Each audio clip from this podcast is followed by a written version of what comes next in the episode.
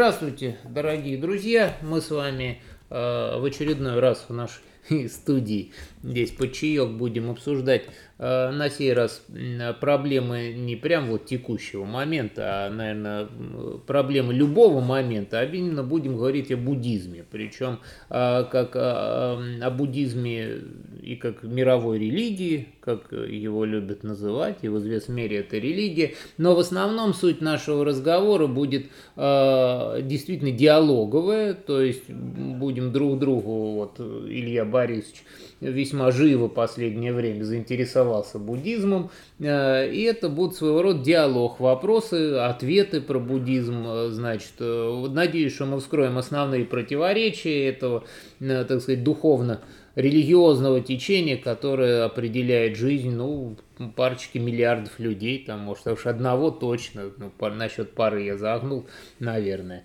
Поэтому э, сегодня у нас буддизм, да, буддизм, как он может быть воспринят человеком, впервые о нем услышавшим, несколько более долго практикующим, и что самое важное, на мой взгляд, это то, что мы будем обсуждать э, его с точки зрения нашей, вот нормальной русской, да, российской точки зрения, то есть достаточно рационалистической, не культурно мы в буддийский контекст не вписаны, вот. Но за счет сближения мира, его глобализации и поиска ответов на базовые вопросы жизни и смерти, хочешь не хочешь, а мы в него тоже вписываемся. Вот, вот такое у нас сегодня будет значит, обсуждение. Ну и представлюсь э, сам за себя, э, ведущий, автор и ведущий подкаста «Философ с большой дороги» Николай Сакиркин. Но в ходе разговора э, расскажу тоже, почему им заинтересовался и в какой степени. Ну и спрашивать, конечно, у нас начнет сейчас Илья Борисович, как человек, знакомый с восточной культурой, заинтересовавшийся буддизмом и желающий расспросить. Вот сначала он пускай расскажет, почему буддизм заинтересовался, потом он расспросит у нас, почему мы заинтересовались и как заинтересовались буддизмом. Давай, Илья Борисович. Добрый день. Буддизм для меня это, знаете, я бы сказал бы, что-то вообще, будем говорить, за гранью за гранью понимания человека, выросшего, будем говорить так, в авраамической традиции, имеющий представление о авраамических и политеистических религиях. Почему буддизм? Дело в том, что буддизм может рассматриваться же как и мировая религия, какой он может являться, если мы будем смотреть его с точки зрения культа, допустим, буддизм Ваджраяны, Буддизм может рассматриваться, как его многие рассматривают, как науку, потому что он очень научный буддизм, очень рационалистический, и как философия. При этом э, российский буддолог Елена э, Леонтьева сказала, что это наука в уме. Я с ней абсолютно бы согласился, потому что то, что мне показывает буддизм, очень сильно симпатизирует. С буддизмом я знаком э, с раннего детства – с тем, что у меня мать из Забайкальского края, я служил в Монголии. В дальнейшем так получилось, что через Индию, в которой вообще, будет сказать, что буддизм практически не представлен, я перескакал в Юго-Восточную Азию, а именно в Камбоджу, Таиланд, Вьетнам, где представлены две ветви буддизма, Теравада и Махаяна Тьен во Вьетнаме. Я много ездил по буддийским монастырям, смотрел, что там есть, туристам показывал, но далеко туда не углублялся. Углубление у меня началось с того момента, когда я в день памяти индийского царевича Иосафа, э, христианского святого, который, житие которого полностью совпадает с житием Будды Шакьямуни, да имя Иосаф это, будем говорить, эллинизированная Бодхисаттва, и почитав э, литературу, статьи, я понял, что фактически речь идет о том самом Будде Шакьямуни. И пошло-поехало. Я стал более глубоко изучать ну, основы буддизма и, в принципе, различия, о которых мы сегодня поговорим по направлениям. У меня много вопросов есть, связанных с буддизмом. В Индии буддизмом я столкнулся лишь только при посещении тибетской общины Бьякупе в Карнатаке, раз. Во-вторых, я ну, видел э, некоторые ступы в свое время, хотя я не был в регионах, где распространен буддизм в Индии. Да и из Индии вообще выжит был. Почему буддизм? Потому что расцвет индийской классической цивилизации приходится на, как раз на расцвет буддизма. Почему буддизм в Индии не прижился, я могу сказать уже как, как индолог, как специалист.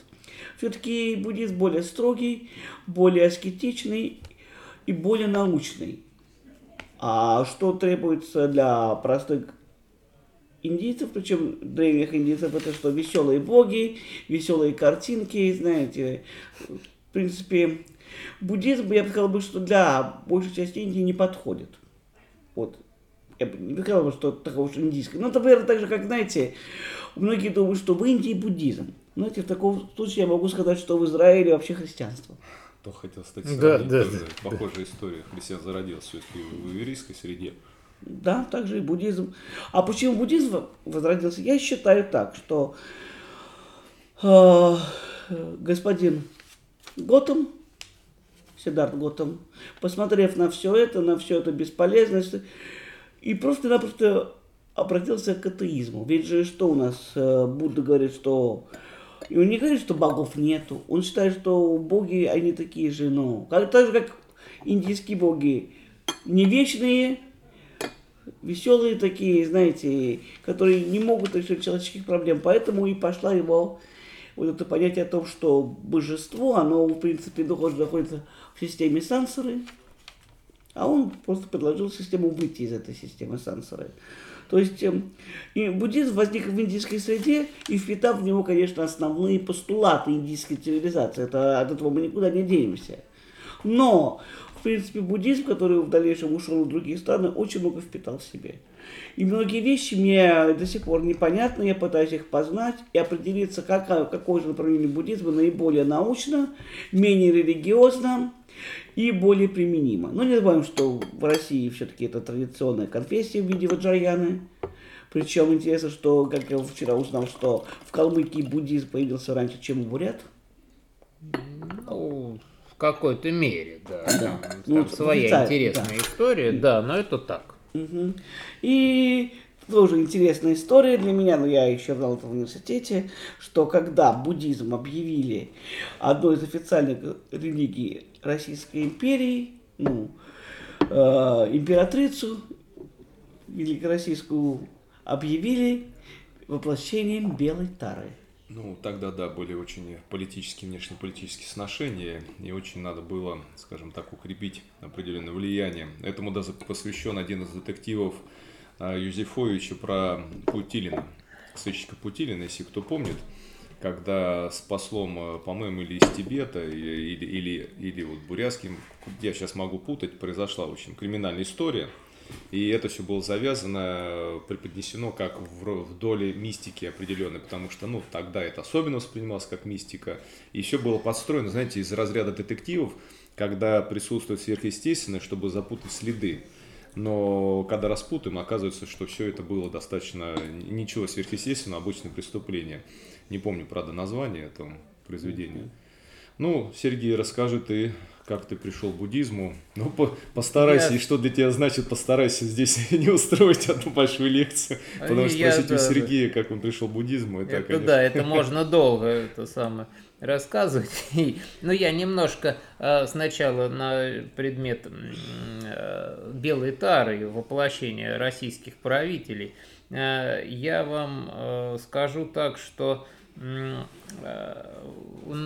в бытность президентом Медведева в Бурятии его тоже объявили воплощением белой тары, короче говоря. Да, делали ему простирание, кстати. Да, вот, поэтому э, имейте в виду, кто у нас э, да. секретарь Совета Безопасности. И, да. Так вот в чем дело. И, да, да. и патриарх всей Руси Кирилл Первый был очень сильно этому возмущен. Ну, ну, конечно, тут надо думать, что влияние это духовное влияние на лидеров государства, вон оно как перебивается. Но на самом деле это совершенно естественно для любой религии, в том числе и буддизма, как религии, э, выстраивать или иные, лучше всего хорошие, хорошо финансированные отношения с властью.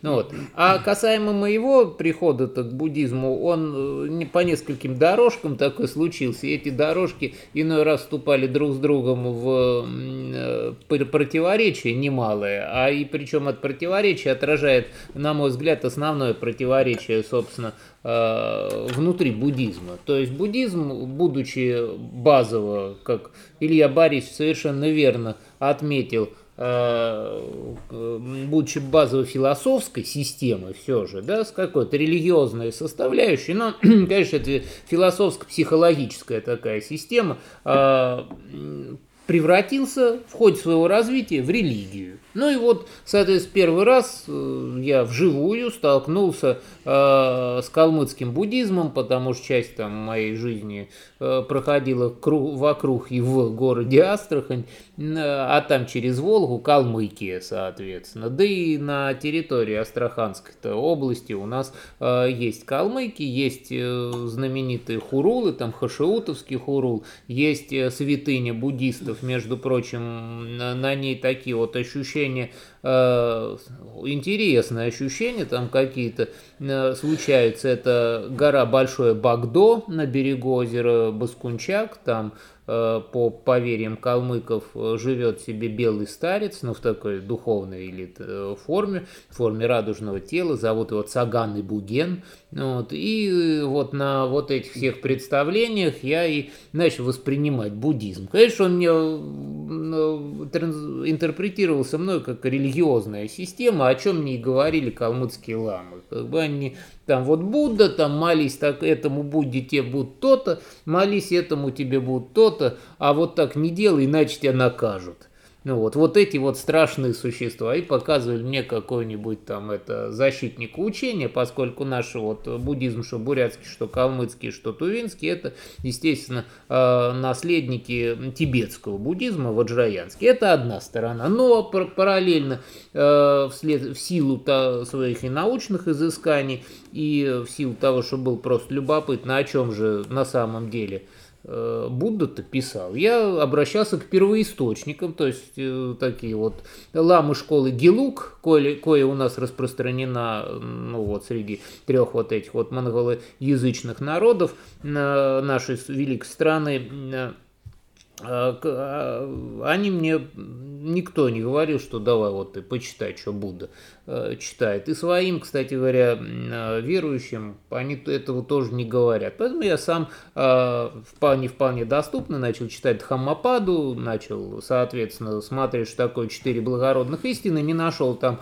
для себя почти ровно никакого религиозного содержания. В некоторых моментах оно было явно атеистическое.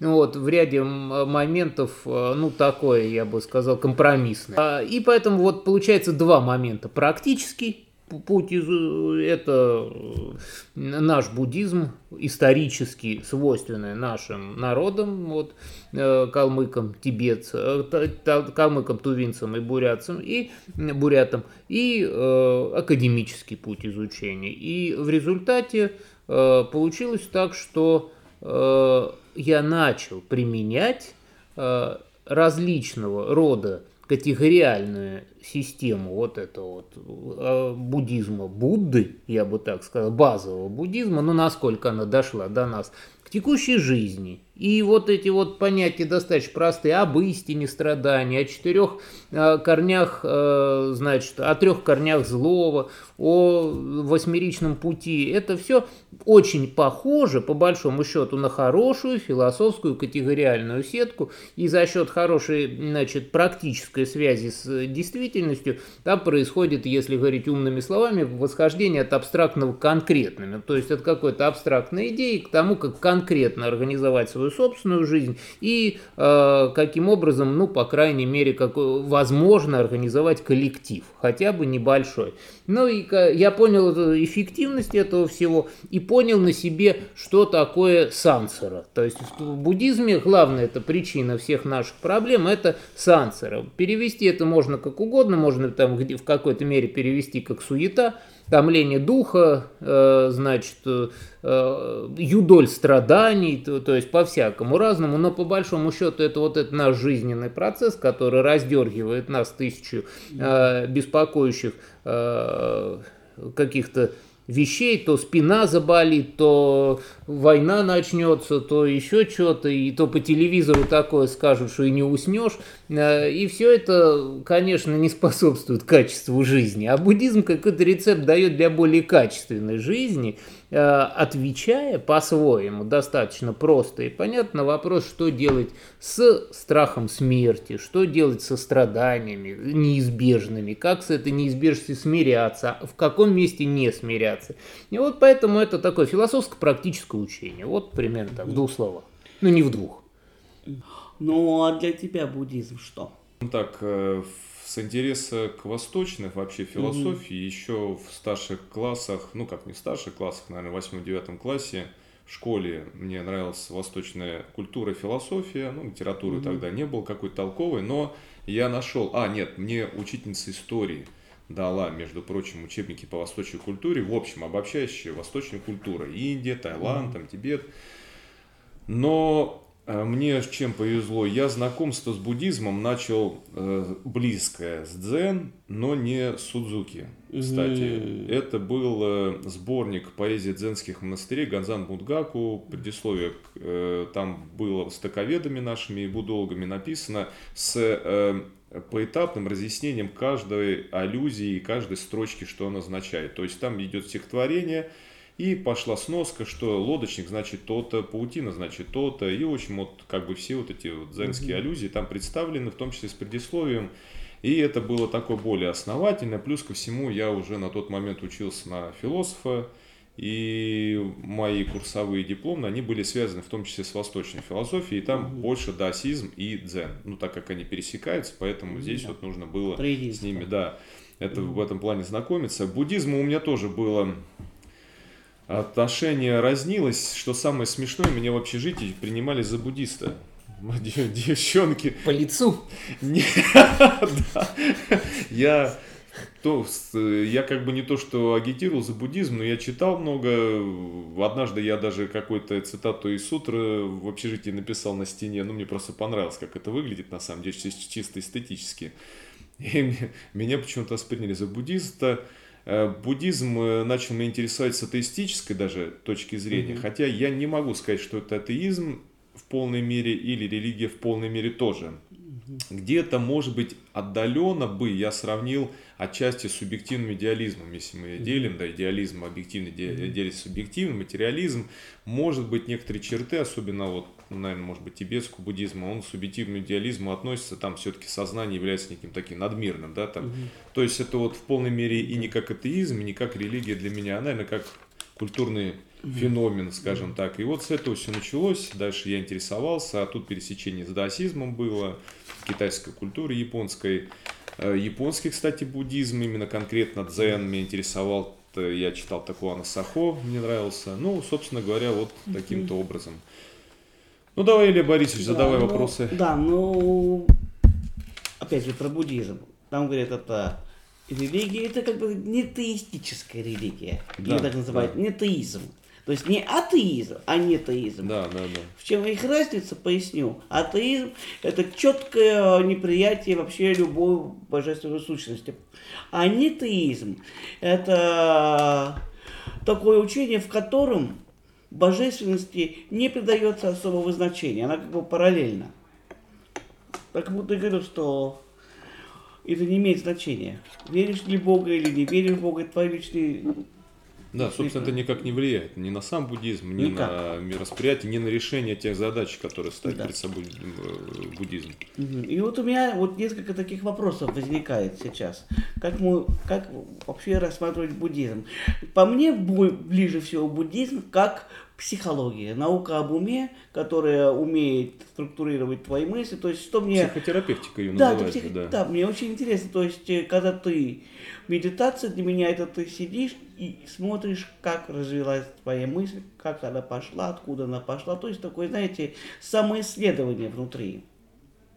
Потому что для многих я так вижу, что буддизм имеет очень большое значение обрядовость, особенно сейчас. Вот, будем говорить, не э, коренные буддисты, те, у которых вот Раяна, это ну, классическая религия у наших т- народов малых. Хотя тоже, как сказать, ведь же э, в Бурятии буддизм появляется только в 17 веке. Он идет, распространяется параллельно с с христианством, а не параллельно. И при этом особо-то проблем не было никогда, конфликтов не было вот так вот. У православной церкви у, и у ламаизма не было таких все-таки столкновений. А в чем вот, вот в чем это? Почему этого? Как они сумели сосуществовать? Не давясь, не давясь. Ой, тут я, да, немножко э, есть у меня данные, так скажем, исторического вполне плана интересного. Э, Не всегда это сосуществование было мирным. Там, когда, соответственно, ну вот приведу один пример, когда э, русские, э, значит, там сначала пришли казаки, первоисследователи, значит, э, ну, Хабаров, э, в честь которого Хабаровский э, Ерофей Хабар, Хабаров, Хабаровский край называется у нас, ну, вот, а, и иные, значит, э, первооткрыватели нашего Дальнего Востока, естественно, что туда заходила Российская империя, достаточно тяжелый такой административной пятой, и э, в том числе, надо сказать, правда, потом я сейчас не вспомню, как звали этого э, весьма предприимчивого, значит, молодого человека из, э, значит, э, казаков, он решил устроить э, работорговлю бурятами. Значит, э, это, собственно, ну, 18 век. Это 18 век. Значит, но э, выходило так, что, то есть он хотел обратить бурятов в холопов, да, соответственно. Ну, вот, но чтобы обратить их в холопов, необходимо было их крестить. И, соответственно, а, было устроено такое очень оригинальное массовое крещение бурятов, тех, которых удалось а, изловить бурятов, а, тех а, сажали, значит, э, в такие большую своего рода качели, ну, за- в клеточку, такую, макали их оптом а, в реку, и таким образом происходило крещение бурятов. Там, естественно, что это а, повлияло далеко не лучшим на русско-бурятские отношения, и буряты откочевали, по тому времени откочевали на территорию, зависимую от, Ц- от Цинского Китая.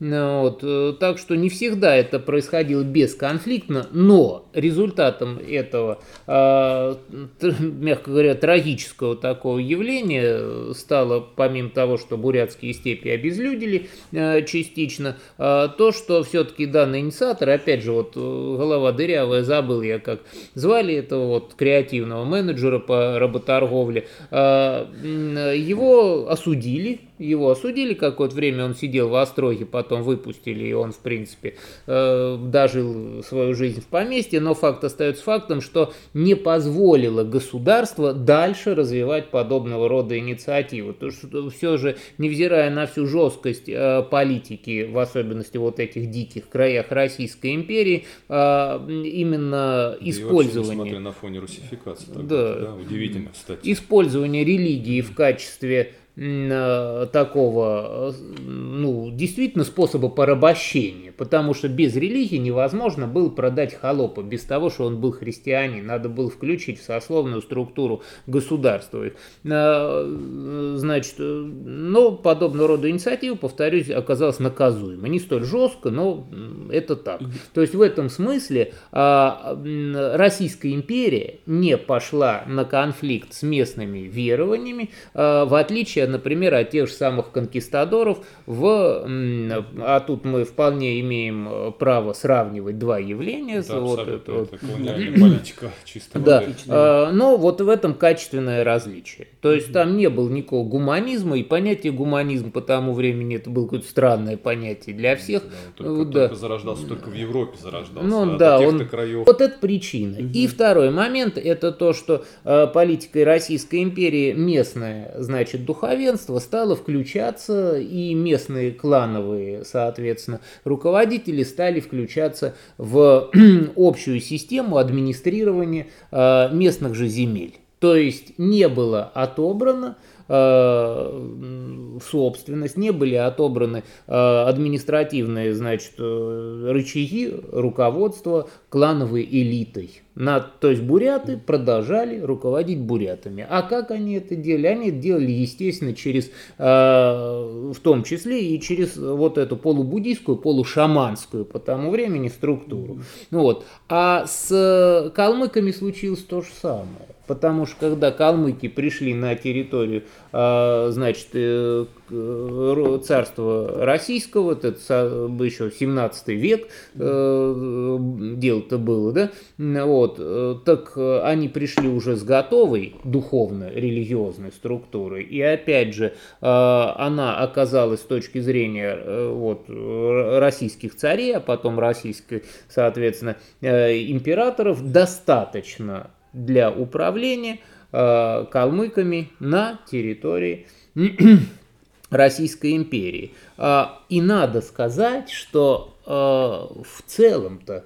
оказалось, э, оказались такого, дела, такого рода выводы верными. Почему? Потому что когда случилось восстание Емельяна Пугачева, кое было весьма-весьма, э, значит, э, существенно поддержано башкирскими народами, татарскими Юлаев с ним же народами. был, да? О, да там башкиры очень активно. Фактически это такие индейцы, мусульманские индейцы Урала, я бы так назвал. Калмыки, невзирая на то, что им доставалось, э, надо сказать, и от восставших доставалось, но более всего доставалось и от царской власти, они не присоединились к Емельяну в основном. Они собрались большей частью калмыки и решили откочевать, со- совершить трансазиатское, значит, трансевразийское кочевье назад э, домой, значит, э, в степи, получается, Северной Монголии, ну вот, о чем вот есть великая поэма, там, значит, о Емель- Емельяне Пугачеве Сергея Есенина, когда он говорит там в диалоге, монологе Хлопуши,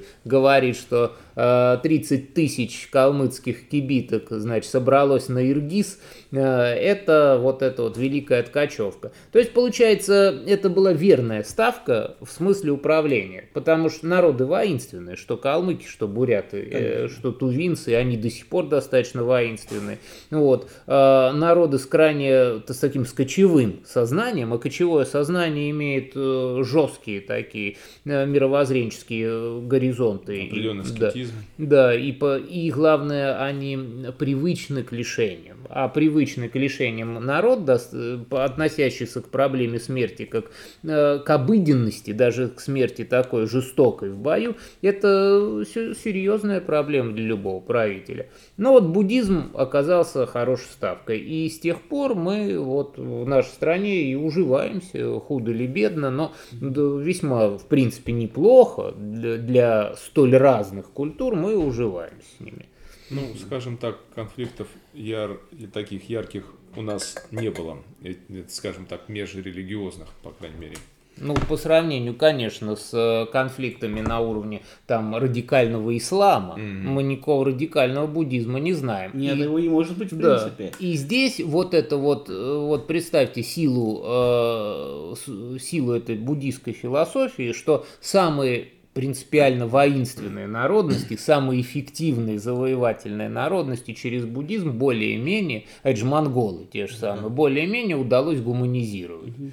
Вот. Ну, это круто. Гуманизируют, и, кстати же, э, даже интеллектуалы 19 столетия, в частности, были тоже оттуда выходцы. Я помню подкаст «Закат империи», и очень рекомендую, между прочим, его. Он был посвящен, в частности, вот буддийский у него был выпуск, там про Гамбаджа Цыбикова, и, а я еще был знаком с Гамбаджа, с книгой Цыбикова «Буддист-паломник у святынь Тибета», да? Мгм. Вот. Это, Это, это ж тоже- ценнейший исторический Э, источник. Да, исторический источник. Я к тому, что из этой среды, очень отдаленной от центра, но при этом э, были, и он был не единственный интеллектуал на тот момент. Понятно, что их меньше, чем представители европейской этничности, да, там русских, украинцев, но тем не менее. Ну и например, что Дарджиев, которого отправили в Тибет учиться. А, да, да, вот про Самый него я забыл сказать. был. Да.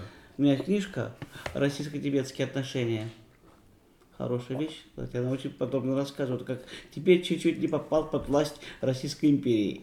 Ну, там был вариант, поскольку Да. китайская власть там э, дрожала э, и распадалась, и Ну, в и Тибете англича- тоже. и да. англичане шли И с другой стороны, конечно, да. Вот, такой вопрос. Мы говорим сейчас исключительно про школу Галук. Да. А какие же еще школы были, ну, характерны для того периода, для калмыков, для бурят, помимо Галук? Это раз. Были еще другие школы.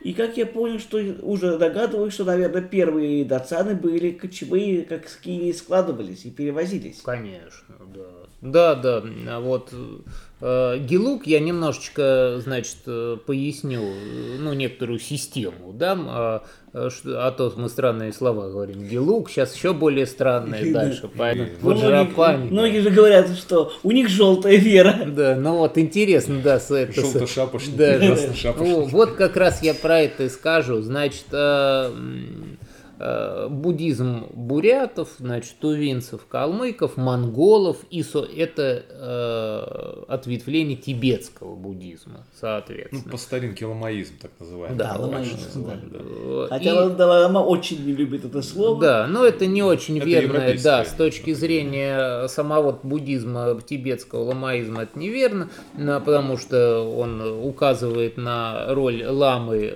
видит то ли э, вот это вот, почти- лама как папа римский, да, значит, вот, но это не так, Это- а лама это папа тибетский, короче. Так, Вот. так то- тоже лама, он глава чего? Школы Галук, тибетского буддизма или вот... Или всех буддистов, да. Не, не, ну, не, конечно, не все, конечно. Ну да, Да. получается, вряд ли чане, они признали Нет, в такой э, мере дело в том, Далай-ламу что да, да, э, Далай-лама исторически, э, значит, тибетская государственность сложилась на основании э, школы Гелук, так называемых школы желтошапочников. То есть, ну, за счет, собственно, головных уборов, цвета головных уборов. Ну, помните, если кто смотрел Кинзадза, там была цветовая дифференциация штанов. Вот, значит, в тибетском буддизме это цветовая дифференциация шапок. Я сейчас добавлю, там и приветствие выглядит для европейского взгляда столь же нелепо, как и в фильме Кинзадза. Ну, что не приседают, а высунуть язык, выкатить глаза, притянув шарф. Да, мне вообще тоже- очень нравится, это очень, да я, я- это Кинзадза реально.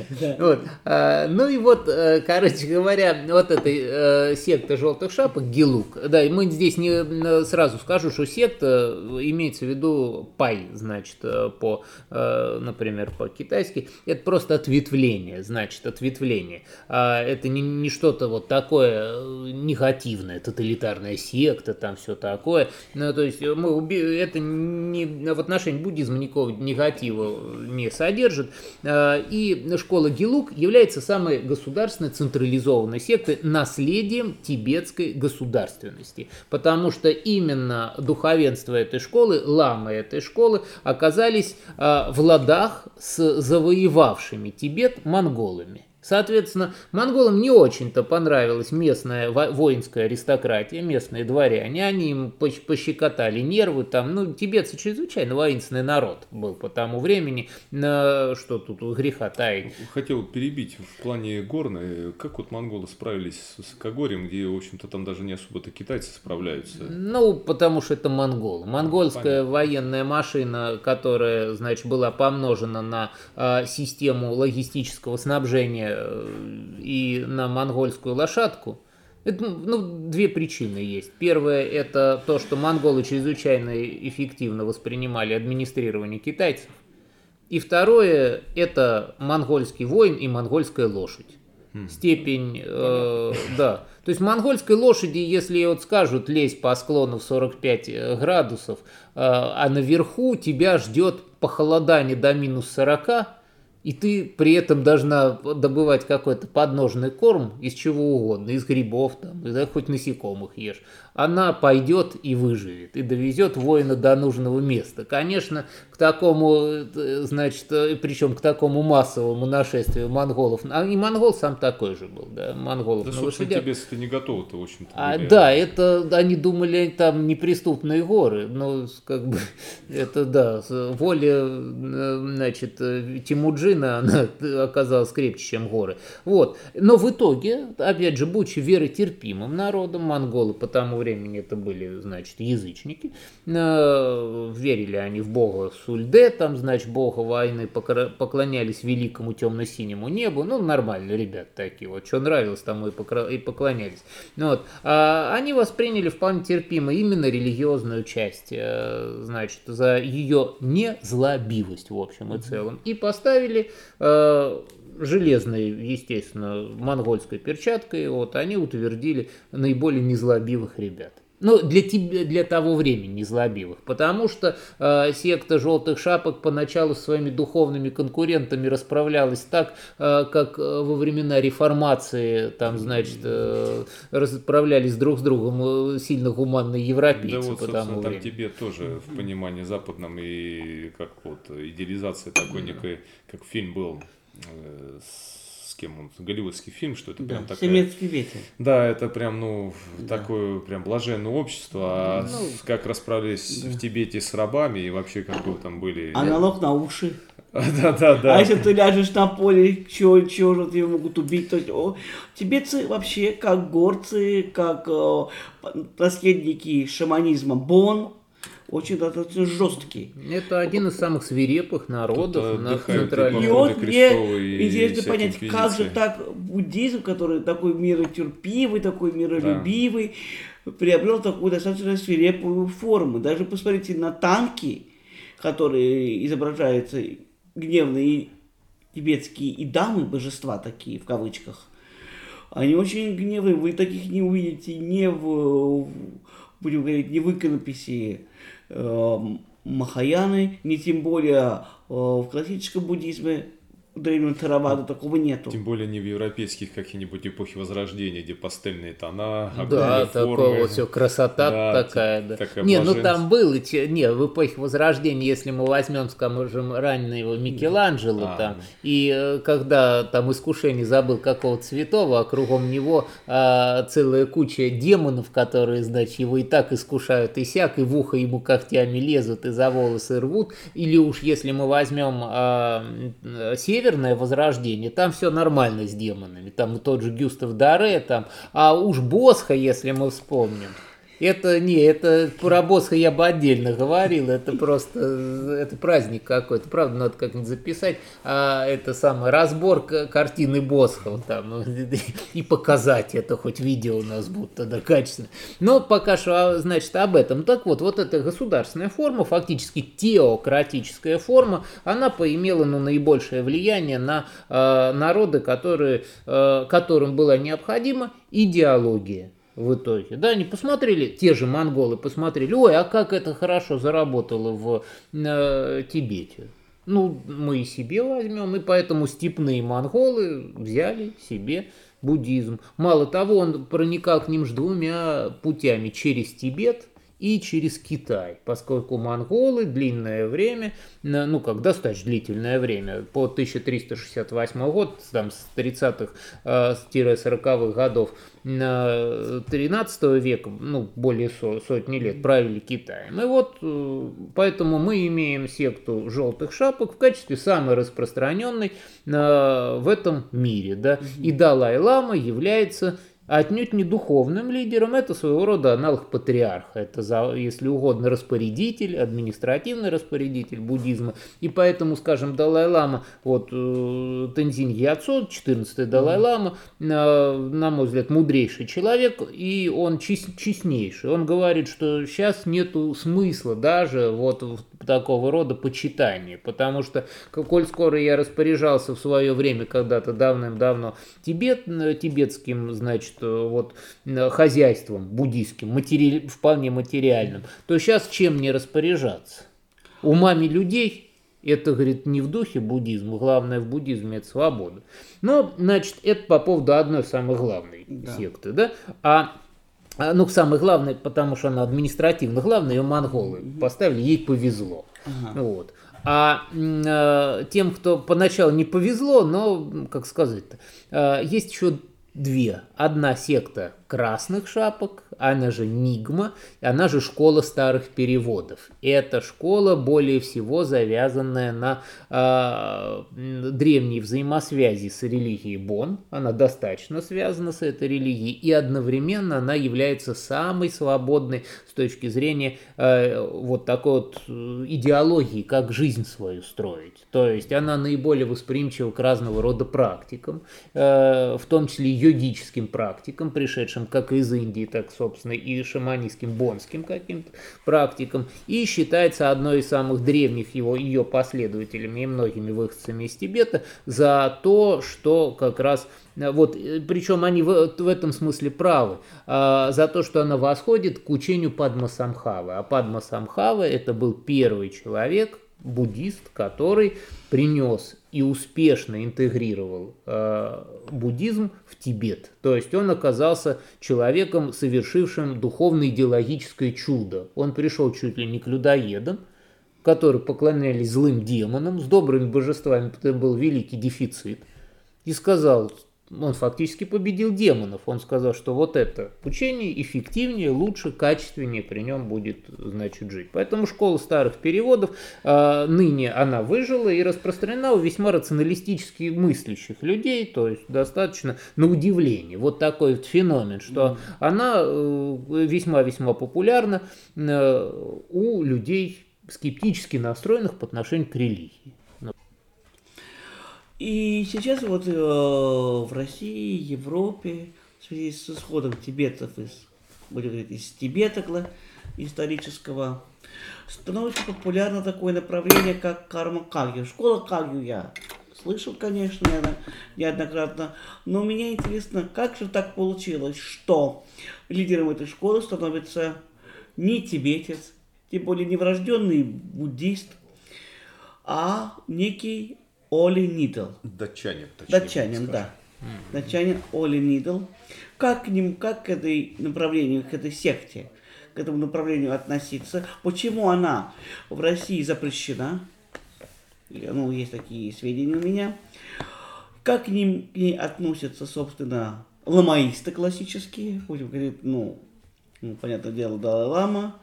И что она дает э, среднестатистическому, будем говорить, европейскому зрителю, упасоку. Я не говорю про Россию, все-таки в России буддизм традиционный, будем говорить, а в Европе нетрадиционный. То что же там такого замечательного, что народ так сильно подсел на Оли Нидла, чего нету в других направлениях тибетского буддизма? Мгм. А, значит, э, ну, я сначала начну с того, что насчет запрета, это, как говорится, слухи о запрете сильно преувеличены.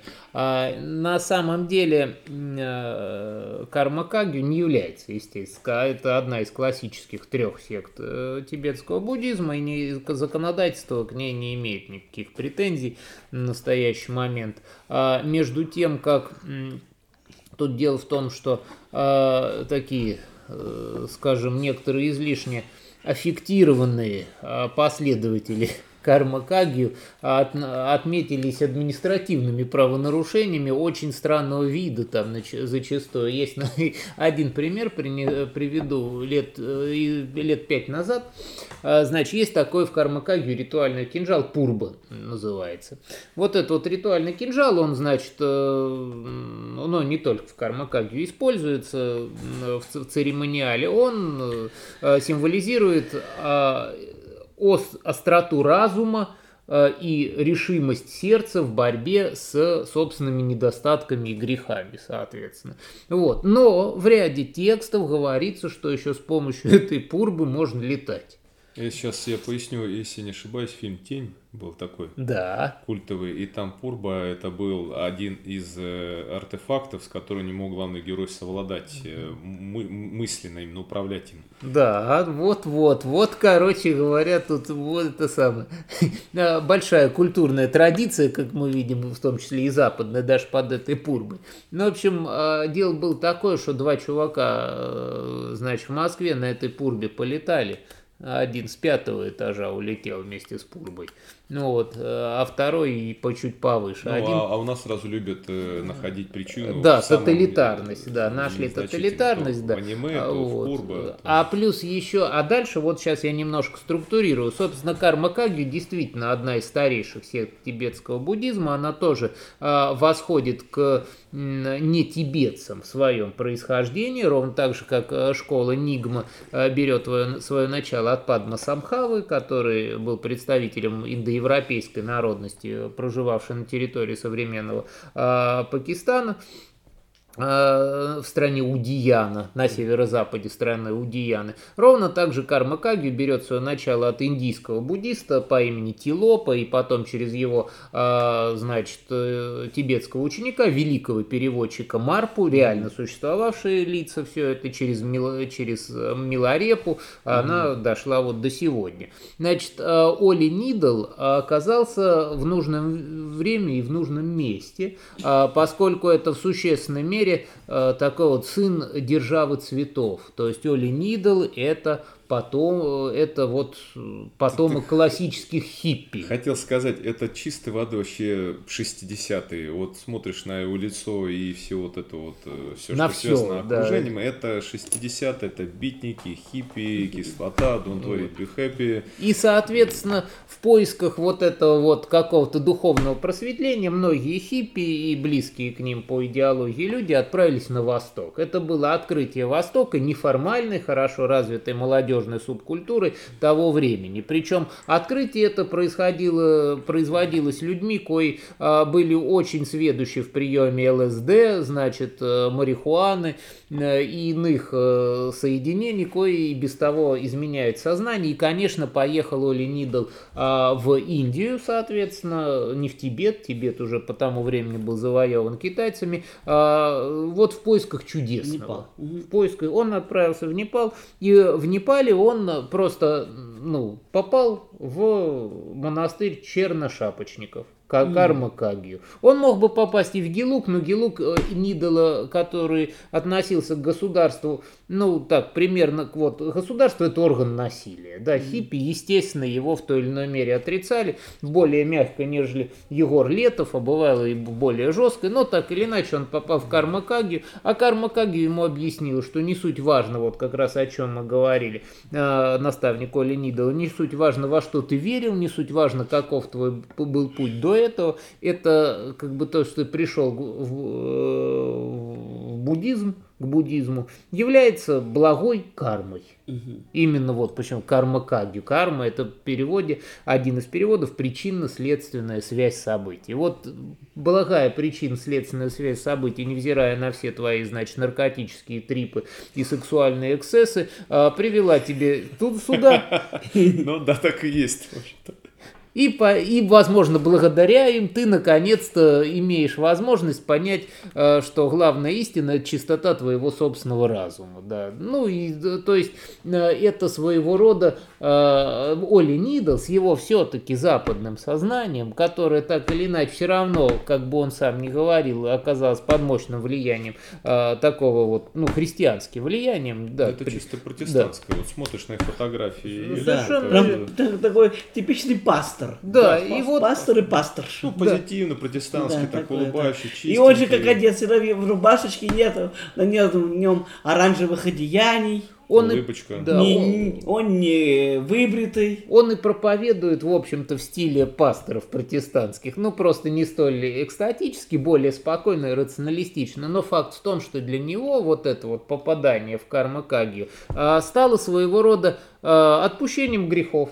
Мгм. То есть ему объяснить, что все было не зря, как бы это решило его духовные проблемы. И э, что еще самое существенное, и он об этом говорил, это решило вопрос, как бы вот опять же, страха смерти, болезни и так далее. Что с этим делать? Потому что наркотики это хорошо, но здоровью они, вернее, ну, с точки зрения хиппи там было и неплохо. Но здоровью они вредят, и все это как-то уже... Скажем так, что тут был два варианта. Либо бы он э, на этом и закончил, как и многие. Недолго, да, Да, оставалось. недолго потянул. Либо в данном случае, а люди эти экзальтированные, склонны к определенной зависимости, в том числе вот, ну это, скажем, не худшая зависимость. А у меня история с этим связана, кстати, личная. Мгм. Я был на переподготовке в Краснодаре.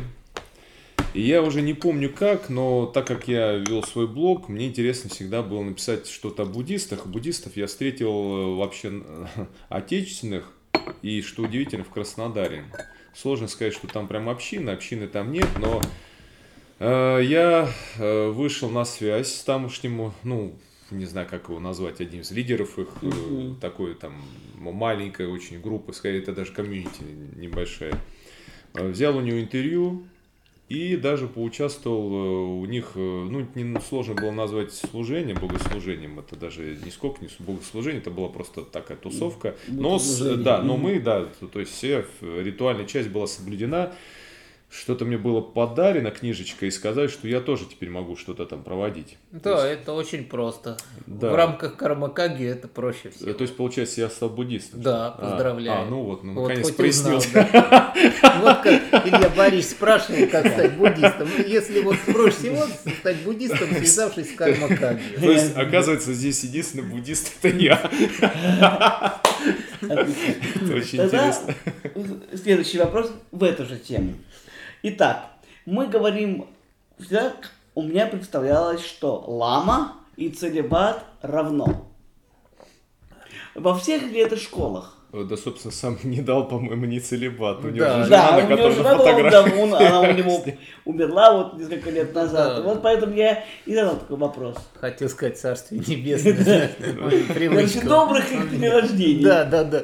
Добрых хорошая. Тетенька Да. такая, да. Причем, на мой взгляд, она интерпретировала буддизм гораздо более здраво, нежели Лениду. Ну, конечно, она переводчица была. Да. Скажем так, они неплохие ребята. Ничего Они, они что, такого. получается, знали? Да, да. Дело в том, что а, вообще я, ну, будучи сам переводчиком, я, естественно, люблю Я переводчиков. прошу прощения, пока просто не забыл. О, я сейчас вот как раз упадете от восприятия буддизма. Казалось бы, да, Да. что к буддизму у нас никакой негативной нет, э, ну как не- негативного восприятия в целом, но э, вот э, их лидер, ну, с кем я общался, да, назовем его лидер, я не знаю, как назвать его правильно, он говорил, что когда он начал приходить к буддизму, и, в общем-то, вот э, пришел к этому недаловскому буддизму, его родители, ну и как-то он признался. Выглядело это, честно говоря, в наших условиях, я не думал, что мы такие еще знаешь, замшелые, как будто он, вот, не знаю, признавался в нетрадиционной ориентации родителям, то есть он этому готовился, и он им сказал, на что, по-моему, его отец или мать, они еще на огороде при этом убирали, сказали, ты что, они же людей едят. А дело в том, что я хочу сказать, что обычном сознании буддизм и индуизм, и, знаете, даосизм, шаманизм, знаете, экспедиционизм, это все одно и то же. Да, и, да, и племя Мумба-Юмба на Мадагаскаре тоже. самое. Ну, с официальной православной точки зрения, это же сатанизм. Ну, Нет. в существенной мере, да. ну, Хотя да, там, он да. не Смотрите, неофициальный, но- но... Но дело в том, что христианство по-разному смотрит на буддизм, более адекватно воспринимает это как науку об уме и ничего плохого не говорят. Есть, которые, конечно, это критикуют. Но опять о каком буддизме мы говорим? Если мы берем, конечно, тантрический буддизм, то, конечно, у меня уже, ну, у самого такой мысли, такой шаманизм определенный. Если мы же мы берем дзен или просто берем классическую тхарабаду, то здесь вопросов нету, очень даже совместимо с христианством. Кстати, такой вопрос. Э, Говорят, что буддизм, э, то есть его может быть представителем любой другой религии, вот насколько вообще он э, интегрирован, насколько человек может быть, ну, не как в Китае, но человек одной конфессии буддизм. Или, или опять же, если вы смотрите как науку об уме, его практиковать, либо как культ. Вот вопрос такой вот у меня.